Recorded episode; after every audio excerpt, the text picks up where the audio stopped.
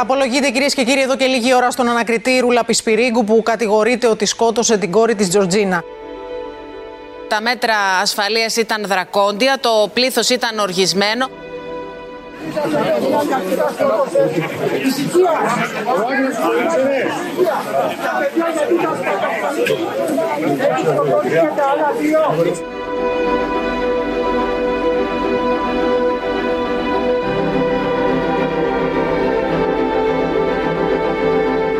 Ο θυμός είναι εύκολος.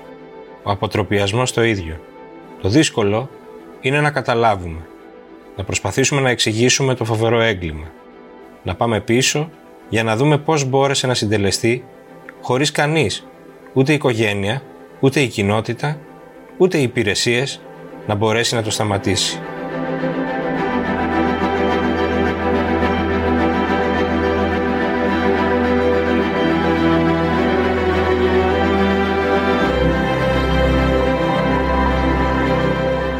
Κυρίες και κύριοι, είναι το ράδιο Κάπα, το εβδομαδιαίο podcast της Καθημερινής. Είμαι ο Μιχάλης Τσιντζίνης και σήμερα θα δοκιμάσουμε να θέσουμε ορισμένα από τα ερωτήματα που εξακολουθούν να σκιάζουν το έγκλημα της Πάτρας.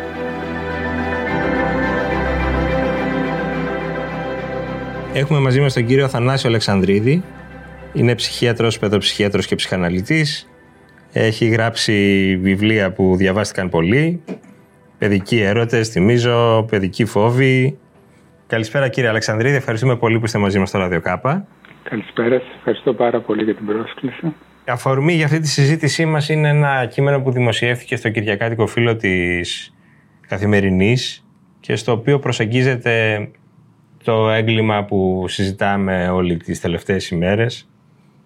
Ε, το έγκλημα που προς, που προς στιγμή ε, έχει περιοριστεί στη στη δολοφονία του ενός παιδιού από τα τρία, της μητέρας αυτής από την Πάτρα. Εσείς το προσεγγίσετε σε τρία επίπεδα και ήθελα να τα πάρουμε ένα-ένα, να ξεκινήσουμε δηλαδή από το πρώτο επίπεδο που είναι της αυτούργου, ας πούμε, της φερόμενης ως αυτούργου. Πώς το καταλαβαίνει ένας ειδικός αυτό το έγκλημα, στα δικά σας αυτιά δηλαδή με την πείρα που έχετε. Καλά, είναι αποτρόπαιο, αυτό το καταλαβαίνουμε όλοι και έχει νόημα να ξεκινήσουμε και από αυτό που αισθάνεται ο κάθε άνθρωπος, έτσι. γιατί και ο ειδικός είναι και άνθρωπος. Είναι ένα αποτρόπαιο έγκλημα και αυτό το τόσο έντονο συνέστημα μπορεί να οδηγήσει και τον ειδικό στο να κάνει λάθη, να διαψεύσει δηλαδή αυτό που έχει μπροστά στα μάτια του, να μην μπορεί να το πιστέψει ότι συμβαίνει κάτι τέτοιο το πιο ιδεχθέ που μπορούμε να φανταστούμε, μια μητέρα να σκοτώνει το, το μικρό της παιδί. Και ο ειδικός αρχίζει και σκέφτεται με διάφορους τρόπους, ε, τρέχοντας στην κλινική του εμπειρία και στην ψυχιατρική επιστήμη και την, στην ψυχαναλυτική θεωρία, τι μπορεί να έχει πάει τόσο λάθος μέσα στο ψυχισμό αυτής της μητέρας, ώστε να φτάσει σε αυτό το σημείο να κάνει αυτό το φόνο. Έχουμε πολλές και διάφορες υποθέσεις. Δεν θέλω αυτή τη στιγμή να, να τις αναφέρω γιατί ε, πιστεύω ότι είναι μια διαδικασία εν εξελίξη ε, και οπωσδήποτε ε, και οι δικαστικές αρχές αλλά και η υπεράσπιση θα ζητήσουν ε, ψυχιατρική, ιατροδικαστική γνωμάτευση για, για, την ψυχική λειτουργία, την κατάσταση της, της μητέρας. Και είναι πολύ πιθανό, αν τα πράγματα θα δυσκολέψουν πάρα πολύ για αυτήν, ε, να επικαλεστούν ε, ε, ότι είχε μια σοβαρή οξία ψυχοτική, λέω τώρα έναν όρο κρίση, δηλαδή μια κατάσταση που βγήκε εκτός λογικής, εκτός αυτού. Ναι, ναι. Και τότε σε εκείνη τη στιγμή έκανε το φόνο. Όμως αυτό, υπάρχουν εργαλεία πάνω στην στην ψυχιατρική και στην, ειδικά ας πούμε στην ιατροδικαστική ψυχιατρική με τα οποία μπορεί να ανοιχνευτεί μια προσωπικότητα η οποία είναι ικανή να κάνει φόνο με, με αρκετά σταθερά ε, το ότι δεν έχει ομολογήσει και τη στιγμή μάλιστα που όπως τώρα αρχίζει και ε, φτιάχνεται ένα πάζλ ε, τέτοιο που θα βάλει μέσα κατά τη γνώμη μου και την υποψία ίσως και αποδεικτικά στοιχεία ε, για τον, τον φόνο και των άλλων δύο παιδιών ε, με προσανατολίζει σε μια ε, προσωπικότητα που είναι πολύ βαθιά διαταραγμένη και μια προσωπικότητα ε, η οποία μπορεί να έχει χαρακτηριστικά σαν αυτά τα πολύ σπάνια που βρίσκουμε στους ανθρώπους οι οποίοι είναι κατά σειράν ε, δολοφόνοι, serial killers. Αυτοί έχουν ένα πολύ ε, σταθερό χαρακτηριστικό στην, στην προσωπικότητά τους. Είναι χωρισμένοι σε διαμερίσματα, ο φόνος είναι μια, ε, μια υπερβολική στιγμή ε, που όμως χωρίζει πολύ καλά, στεγανοποιείται από την υπόλοιπη τους ζωή τέτοια, αυτή τη ζωή η οποία είναι στραμμένη προς την κοινότητα, προς τα άλλα μέλη, στις οικογένειες και προς, τα, και προς τα έξω. Γι' αυτό είναι και πάρα πολύ δύσκολο να βρεθούν. Ένας διχασμός, δηλαδή εσωτερικός διχασμός. Είναι μια βαθιά σχάση, ένα διχασμός προσωπικότητας πάρα πολύ μεγάλος και γι' αυτό πολλοί δεν, δεν βρίσκονται ή όταν βρίσκονται μετά από ένα πολύ μεγάλο αριθμό εγκλημάτων, έτσι, όταν πια ίσως μερικές φορές έχουν γεράσει, αρχίζουν και κάνουν κάποια λάθη, έτσι, η στεγανοποίηση δεν κρατάει γεράσου. Εδώ με αυτή την αρκετά, ίσως και πολύ καλή ας πούμε, ένταξη που δείχνει να έχει η μητέρα στο, στο περιβάλλον, το εξωτερικό και κρατώντας έτσι, την, την υπόθεση ότι αυτή είναι η δολοφόνος, θα πρέπει να, προσανατολιστούν οι συνάδελφοι που να εξετάσουν μάλλον προς μια τέτοια ε, διάγνωση που θα δείξει το μεγάλο διχασμό της προσωπικότητας. Δεν θα ομολογήσει κατά τη γνώμη μου, εκτός εάν ε, δραματοποιηθούν πάρα πολλοί καταστάσεις με, τις αναπαραστάσεις, ε, με την αναπαράσταση των θανάτων και των φόνων. Οπότε εκεί μπορεί να υπάρξει μια αρρωγμή σε αυτό το τείχος που πήρε. Μπορεί να υπάρξει μια αρρωγμή να κατακλειστεί από το συνέστημα. Ε, σε, σε τυπικές έτσι ανακριτικές διαδικασίες δεν νομίζω ότι θα, θα ομολογήσει ποτέ. Γι' αυτό έχει και τεράστια σημασία η αναπαράσταση. Που είναι και, και κλασικός δρόμος, έτσι, που ακολουθείται στις ανακριτικές Ε, τώρα, το, το δεύτερο πράγμα που θα ήθελα να πούμε είναι ότι εδώ έχουμε τρεις θανάτους παιδιών μέσα στην ίδια οικογένεια. Ναι, το, το αναφέρετε και στο κείμενό σας ότι ναι αυτή η οικογένεια φαίνεται να είχε συγκροτήσει ένα σύστημα βίας. Ναι. Ήταν η φράση που συγκράτησα. Δηλαδή ότι ναι. Ε, έχει κάπως ε, υιοθετήσει μια τέτοια μεθοδολογία βίας. Υπάρχουν οικογένειες λοιπόν οι οποίες δεν μπορούν να επιλύσουν τα βασικά θέματα ε, που είναι πολλές φορές θέματα ερωτικού πάθους ή θέματα οικονομικής εξάρτησης ή θέματα που αφορούν ε, το αίσθημα ασφάλειας, αλλά σε έναν υπερβολικό βαθμό. Δηλαδή, μην με εγκαταλείψαμε και εγκαταλείψει, θα πεθάνω. Ε, και θα ναι, ναι. τόσο. Μιλάω για, για τέτοιες ακραίες καταστάσεις που δεν μπορούν να λύσουν με το λόγο ή με συμβολικές πράξεις ή με και πιο ήπιες επιθετικές πράξεις τα θέματα και μπορεί να φτάσουν στη βία. Και ίσως κάποιες μπορεί να φτάσουν και στο φόνο. Εδώ μας έχει πια και μια πληροφορία ότι και στο, στην προηγούμενη γενεαλογία, στον παππού, υπάρχει μια λύση με, με φόνο, έτσι. Και μάλιστα το θύμα έχει και το όνομα της, ε, ναι, της αυτούργου Τώρα η τραγικότητα. Κληρονομείται δηλαδή η βία σε μια οικογένεια. Όχι. Δεν, όχι, γιατί κάποια στιγμή υπήρξαν και τέτοιες mm-hmm. θεωρίες οι οποίες καταρρίφθηκαν. Ας πούμε. Αλλά όμως μέσα στο, στο σχετίζεστε μιας οικογένειας με αυτή την έννοια εντός εισαγωγικών κληρονομείται. Με, με, ενισχύεται σαν τρόπο συναλλαγής και ύπαρξης. Ναι. Μάλιστα η ψυχαναλήτρια, η Φρανσουάζ Βερτό, πολύ σημαντική ψυχαναλήτρια πάνω στην παιδική ηλικία, λέει ότι χρειάζονται πολλές φορές τρεις γενιές για να ε, εμφανιστεί μεγάλη παθολογία.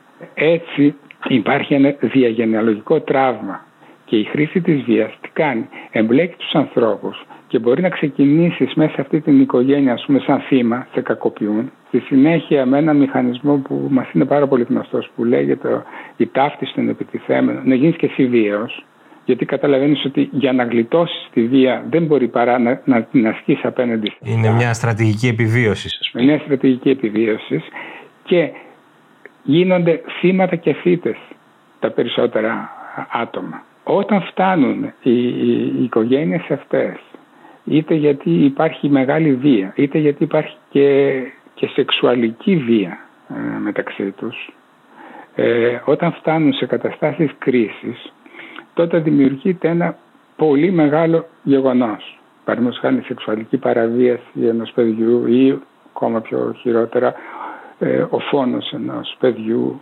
ε, και τότε υπάρχουν δύο δυνατότητες. Ή αυτό το πράγμα γίνεται για να καταληφθεί αυτή η οικογένεια, να διαλυθεί έτσι, να δημοσιοποιηθεί αυτό το πράγμα και να σπάσουν δεσμοί, θα παρέμβει η αστυνομία, η κοινωνία θα, θα χωρίσει αυτά τα, τα, τα μέλη τα οποία υποφέρουν εκεί μέσα και αλλοβασανίζονται ή θα γίνει ένα πολύ μεγάλο συμβάν, σεξουαλική παραβίαση ή φόνος ή πολύ μεγάλη κακοποίηση ενός ναι. τέτοιου που μπορεί να γίνει, να μείνει ανάπηρο ας πούμε και δημιουργείται τότε ένα μυστικό που τους δένει για πάντα.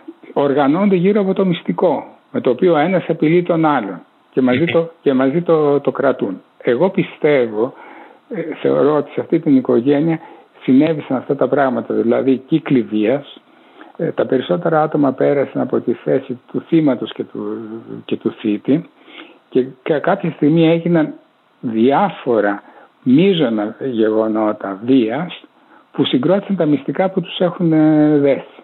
Σαν να έχει συσπηρωθεί δηλαδή η οικογένεια από τη βία της ας πούμε. Από τη... Ακριβώς. Και από, από τις κοινές πράξεις βίας που είτε τις ε, έχεις ε, πάρει μέρος, είσαι συμμέτοχος, είτε είσαι μάρτυρας αυτού του πράγματος.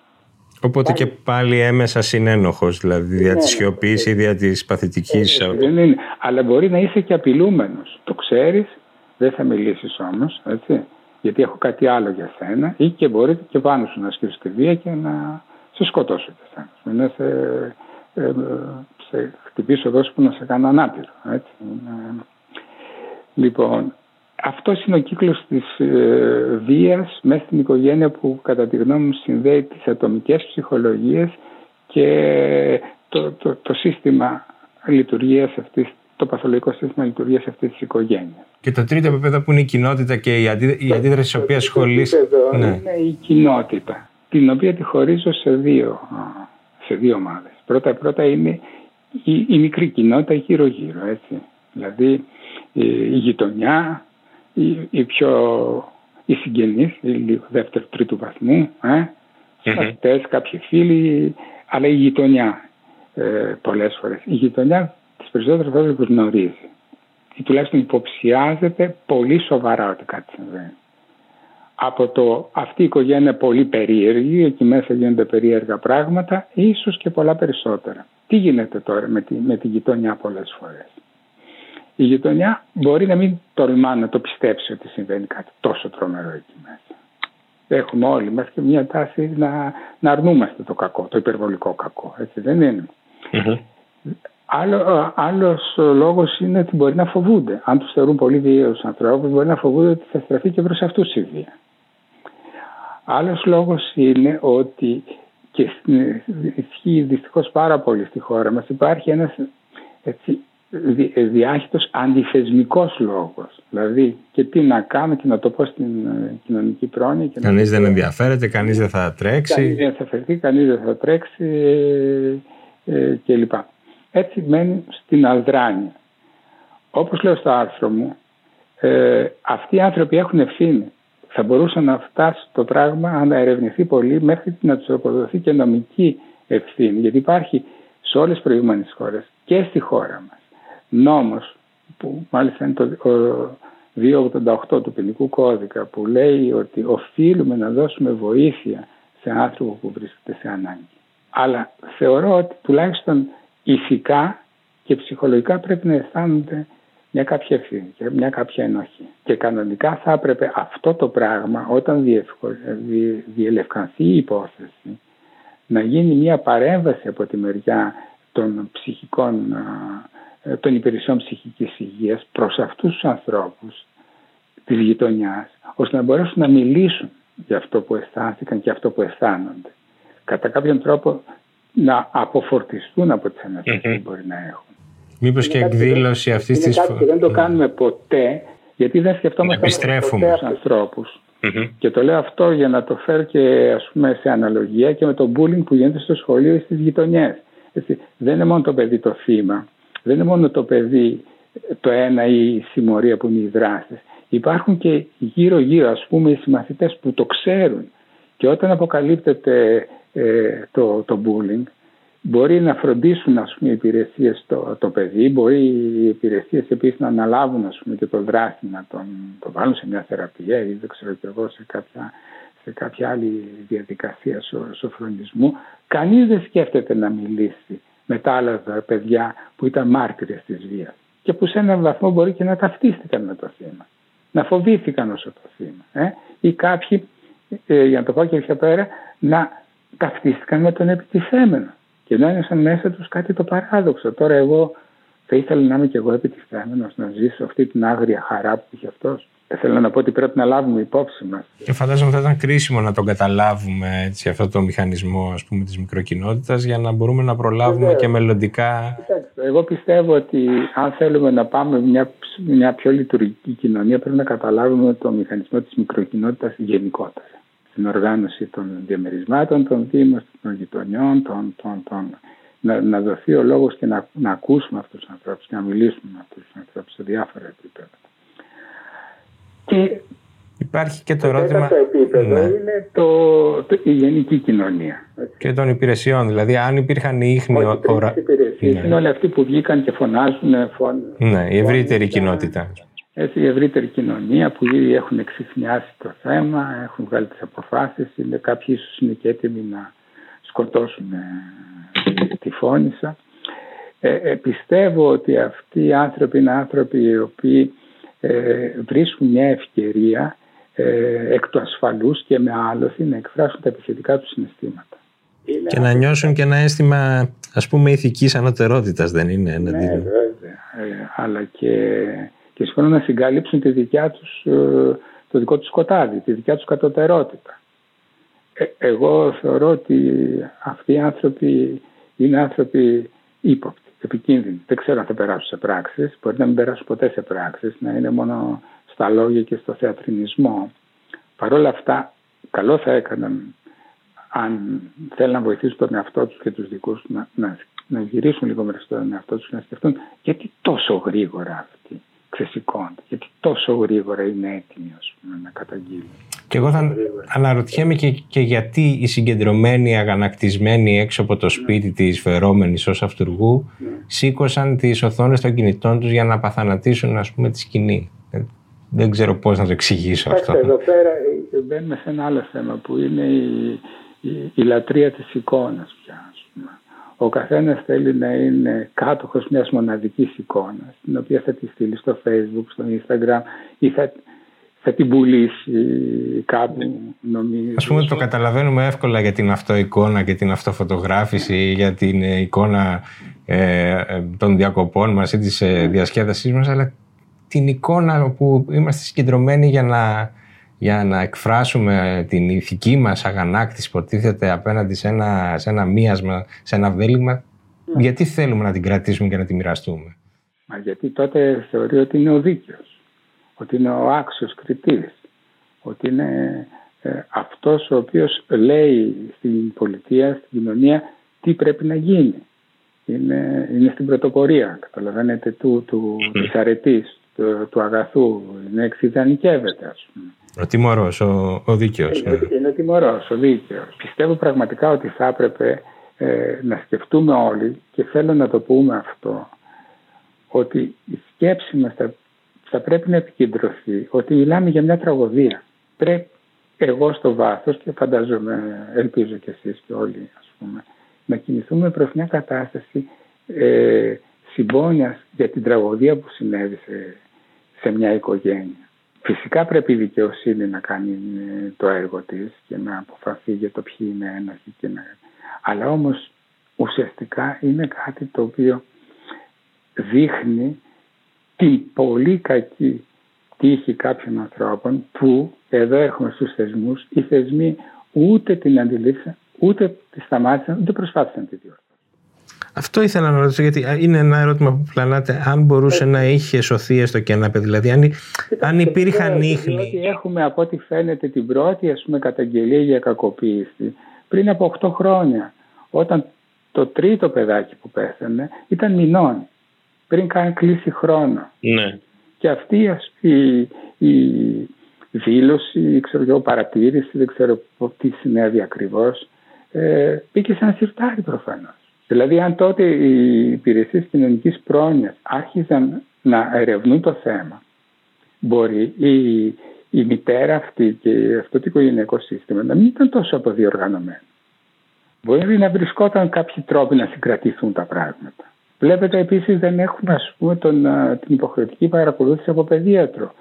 Μπορεί αν υπήρχε ο, ο, ο τύπος του οικογενειακού παιδίατρου, στη Γαλλία ας πούμε τον, τον έχουν, θα υπήρχαν κάποιες τακτές συναντήσεις σε κάποιον ο οποίος θα κατέγραφε αυτή την, την πορεία του παιδιού και της οικογένειας. Και είναι πιθανό να παρατηρούσε και να κάτι... παρατηρούσε κάποια πράγματα και αυτά τα πράγματα ας πούμε να, τα, να τους έστειλε προς ένα νοσοκομείο, να τους έστειλε προς τις κοινωνικές υπηρεσίες, να υπήρχε μια στήριξη, μια πρόληψη όπως λέμε ή μια πρώιμη παρέμβαση. Στην Αγγλία ας πούμε έχουμε προγράμματα που είναι από 0 έως 3 οικογένειες που είναι ε, σε υψηλό κίνδυνο να παρουσιάσουν παθολογία. Υπά, υπάρχει μια δυνατότητα με ένα είδος ομαδικής θεραπείας των παιδιών και των, και των γονέων σε playrooms με, με θεραπευτές να αρχίσουν να, να θεραπεύονται ήπια. Δηλαδή είναι οι γονείς, είναι τα παιδιά, είναι θεραπευτές, τα παιδιά παίζουν και οι γονείς παίζουν τα παιδιά, οι θεραπευτές παρατηρούν και μετά τους κάνουν κάποιες υποδείξεις, συμβουλές. Δηλαδή προσπαθούμε να διορθώσουμε από την αρχή ε, τη, τη σχέση που δεν πάει καλά. Εδώ δεν έχουμε τίποτα τέτοιο. Και φοβάμαι ότι δεν έχουμε, και νομίζω το επισημαίνετε ναι. και εσείς στο, στο άρθρο σας, ότι δεν έχουμε ούτε και την κατάλληλη στελέχωση, δεν επαρκούν οι πόροι για να ζητήσουμε από έναν γιατρό σε ένα παιδικό νοσοκομείο. Ναι. Ούτε και στις ε, κοινωνικές υπηρεσίες. Ε, δυστυχώς όμως, εκτός από την υποστελέχωση, ε, δεν είναι και εκπαιδευμένοι στο να βλέπουν αυτά τα ναι. θέματα. Δεν υπάρχουν τα πρωτόκολλα, να το πούμε έτσι, τα κατάλληλα ώστε να, Πρώτα, ναι, να ανάψουν τα κόκκινα λαμπάκια. Όλα αυτά πούμε, αποτελεί ένα τμήμα της, σοβαρό πια στη σύγχρονη παιδοψυχιατρική, η βία στα, στα παιδιά, ψυχολογική, φυσική, σεξουαλική. Είναι ένα θέμα το οποίο δεν διδάσκεται υποχρεωτικά στα, στα πανεπιστήμια ιατρικές σχολές. Ίσως σε, σε κάποια μεταπτυχιακά, αλλά ο φοιτητής μπορεί να βγει ε, και να πάρει το πτυχίο του γιατρού χωρίς να έχει ακούσει ποτέ για αυτά τα πράγματα. Πώς θα τα δει όταν θα είναι μπροστά του, δεν θα τα δει γιατί δεν θα έχει τα, ε, τη θεωρία αυτή μέσα στο κεφάλι του. Και συγχρόνως φοβούμενος ότι μπορεί ας πούμε, να, τον, να τον απειλήσουν, να τον εκδιάσουν, να τον ε, κατηγορήσουν για ένα άλλο ιατρικό λάθος, μπορεί και να το αποσιωπήσει. Εγώ είχα ξεκινήσει αυτές τις έρευνες στην Ελλάδα πριν από 30 ε, κάτι χρόνια μαζί με την Ελένη Αγάσανος τότε που και αναφέρω το όνομά γιατί ήταν η πρώτη στην Ελλάδα που έφερε το θέμα της ε, κακοποίησης ε, των παιδιών.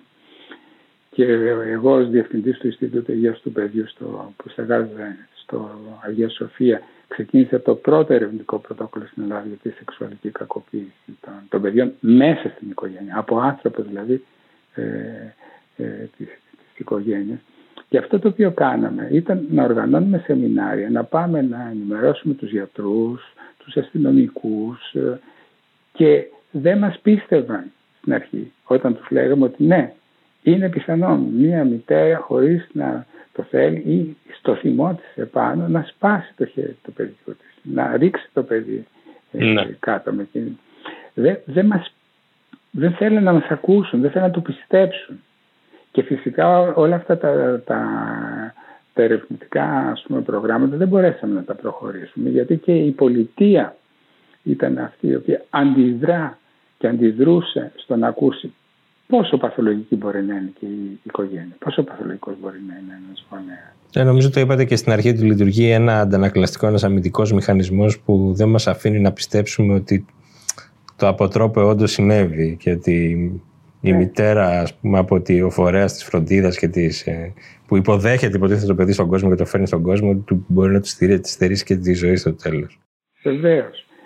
Επίσης, δεν υπάρχει ε, ο συντονισμός μεταξύ των σχολικών, των υγειονομικών ε, και των υπηρεσιών κοινωνικής πρόνοιας αναπεριοχή ώστε να εντοπίζονται οι προβληματικές οικογένειες και να στείλονται προγράμματα υποστήριξης ή θεραπείας. Κάτι που υπάρχει στις εξελιγμένες χώρες. Ξαναμιλάω για την ναι. και την Αγγλία που τις, ε, που τις γνωρίζω. Είτε, είτε σε επαρχιακό επίπεδο, είτε σε επίπεδο Δήμου, είτε σε επίπεδο ε, ε, μικρού νόμου, ανάλογα, γιατί οι χώρες έχουν διάφορες κατανομές.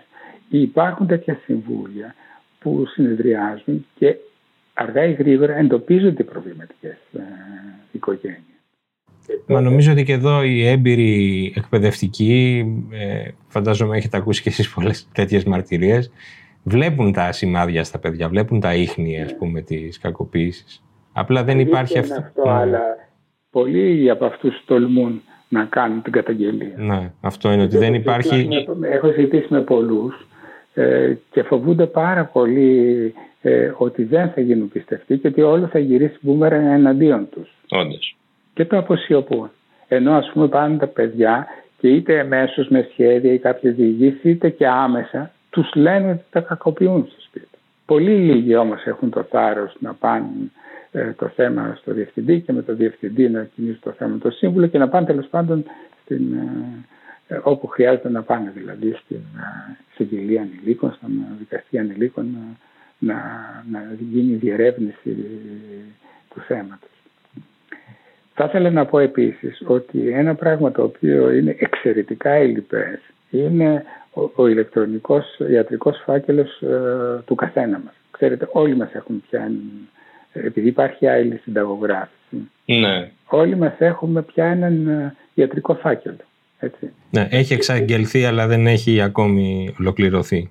Ναι, δεν θα ολοκληρωθεί όμως όσο πρέπει εάν δεν αλλάξει η στελέχωση ε, στα νοσοκομεία και στις διάφορες άλλες υπηρεσίες. Γιατί καταλαβαίνετε ότι για να, για να είναι αυτός ο, ο φάκελος με όλα τα στοιχεία που πρέπει να, να υπάρχουν, πρέπει να δοθεί αρκετός χρόνος, είτε από το γιατρό, είτε από μια γραμματέα στην οποία ο γιατρός θα μπορεί να τη υπαγορεύει, για να γράψει τα στοιχεία που χρειάζονται. Δηλαδή, αυτή τη στιγμή υπάρχουν μόνο οι συνταγές τις περισσότερες φορές που έχουμε πάρει, και άντι και καμιά διάγνωση, και από τις συνταγές αυτές ο γιατρός που θα έχει δικαίωμα να μπει τεκμέρει ότι μπορεί να έχουμε την τάδε ασθένεια. Έτσι. Ενώ αν έχουμε ολοκληρωμένους φακέλους και αν είναι πλέον αντανακλαστικό κάθε φορά που πηγαίνει κάποιος ενήλικας ή παιδί σε έναν γιατρό, ο γιατρός να έχει τον κωδικό, να μπορεί να μπει και να δει όλο το ιστορικό αυτού του ασθενούς, τότε καταλαβαίνετε ότι ε, θα έχουν και καλύτερη εικόνα και κάποιοι θα υποψιαστούν τι συμβαίνει. Ναι.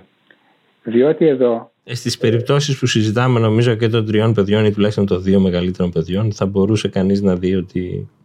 Όχι, το πράγμα θα μπορούσε να είχε ξεκινήσει από το πρώτο παιδί ναι. που πέθανε. Δηλαδή το παιδί αυτό πεθαίνει μέσα στο ογκολογικό όταν εξ, λένε στη μητέρα ότι το θεραπευτικό, χημειοθεραπευτικό σχήμα που έχει δοθεί έχει αποτελέσματα και ότι το ναι. παιδί θα σωθεί και την άλλη μέρα το παιδί πεθαίνει. Και μάλιστα το παιδί πεθαίνει ε, Σάββατο το μεσημέρι, ξέρετε τι ήταν Σάββατο και το μεσημέρι. Είναι μια στιγμή που οι βάρδιες είναι λιγότερες, ε, έχουν φύγει οι άνθρωποι, σκέφτονται να φύγουν για το Σαββατοκύριακο, το νοσοκομείο υπολειτουργεί ε, όσον αφορά το προσωπικό και τότε πεθαίνει.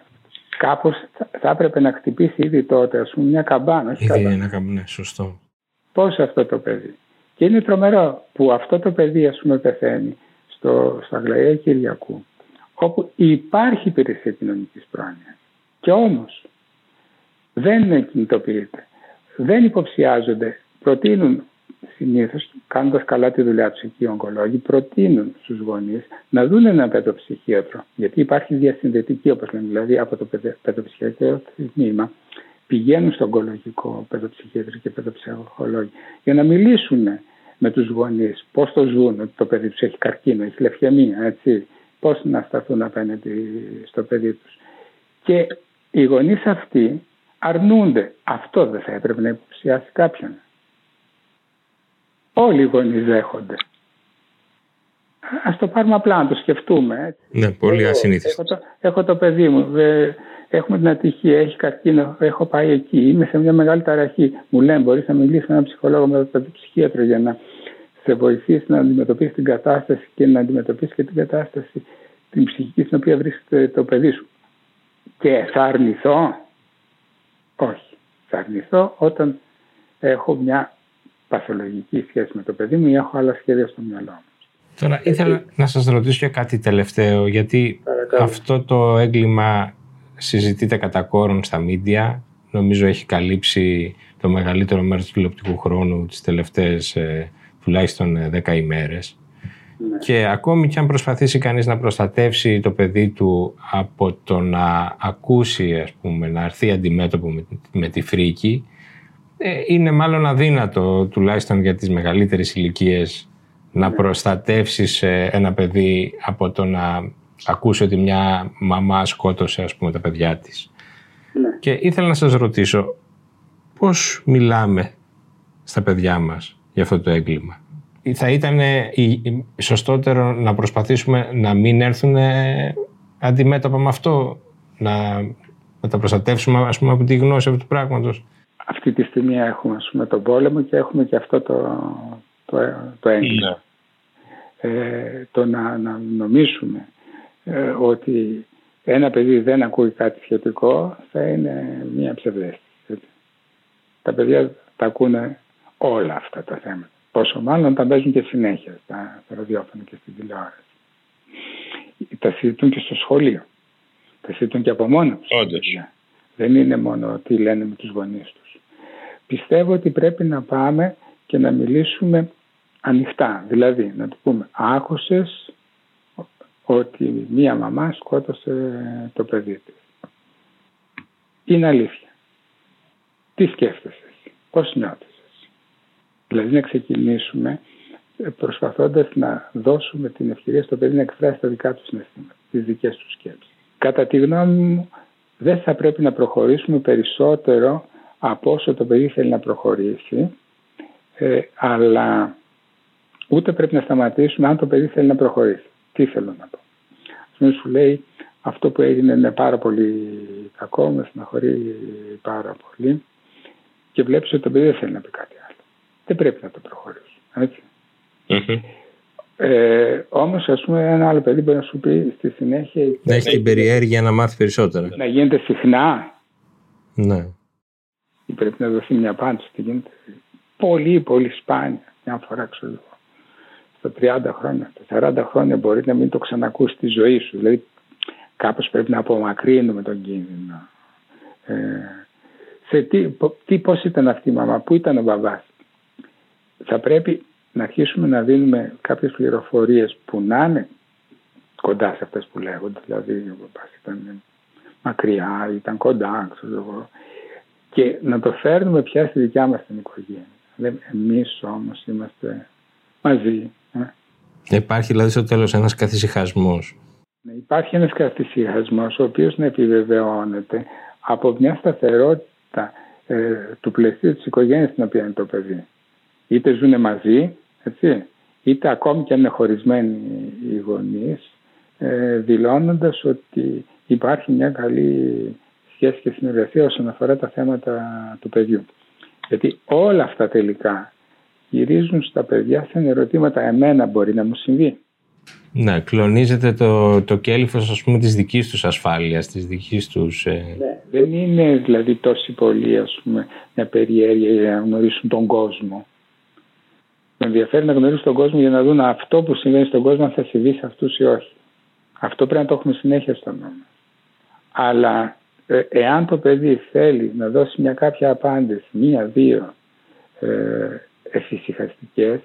δεν πρέπει εμείς να το διεγείρουμε. Αν πάλι αισθανθούμε ότι το παιδί είναι διεγερμένο, θα πρέπει να προχωρήσουμε τη συζήτηση.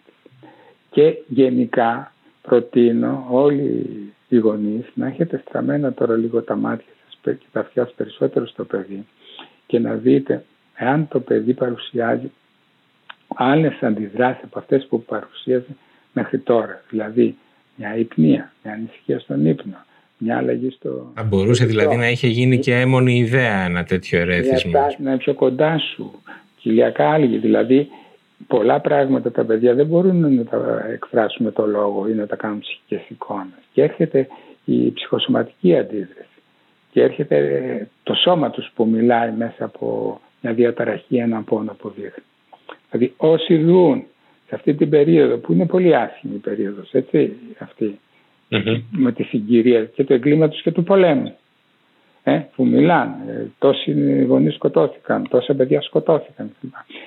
Οι γονείς θα πρέπει να είναι προσεκτικοί ε, στο αυτές τις εκτός λόγου αντιδράσεις που μπορούν να παρουσιάσουν το παιδί. Σε αυτή την περίπτωση πρέπει να μιλήσουμε με το παιδί, να του πούν νιώθεις αγωνία, νομίζω αυτά εδώ που πονάει η κυλίτσα σου είναι, είναι κάτι που σε απασχολεί. Σε απασχολεί μήπως αυτό που λέμε όλοι μας τώρα γιατί υπάρχει ο πόλεμος, γιατί υπάρχουν ε, κάποια παιδάκια που ε, τα σκότωσαν.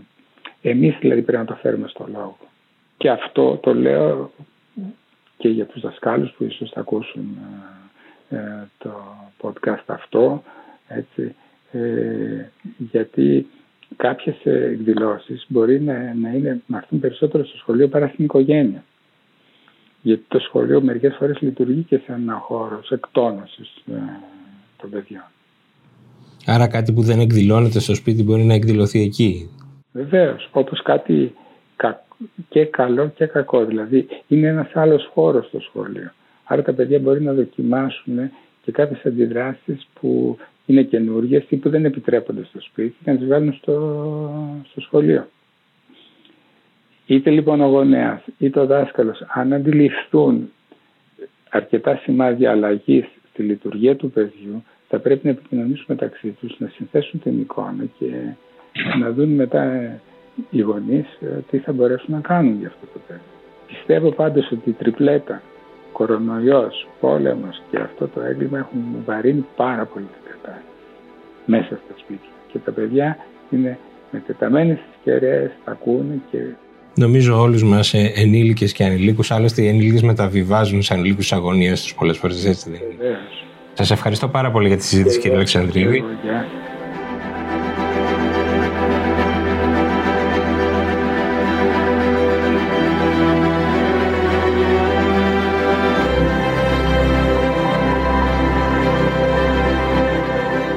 Η υπόθεση αυτή δεν κρίνεται μόνο στα δικαστήρια.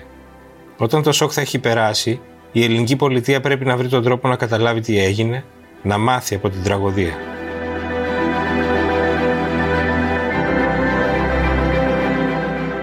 Αυτά για σήμερα. Το Radio K επιστρέφει την επόμενη Παρασκευή. Στείλτε μας σχόλια και προτάσεις στο radio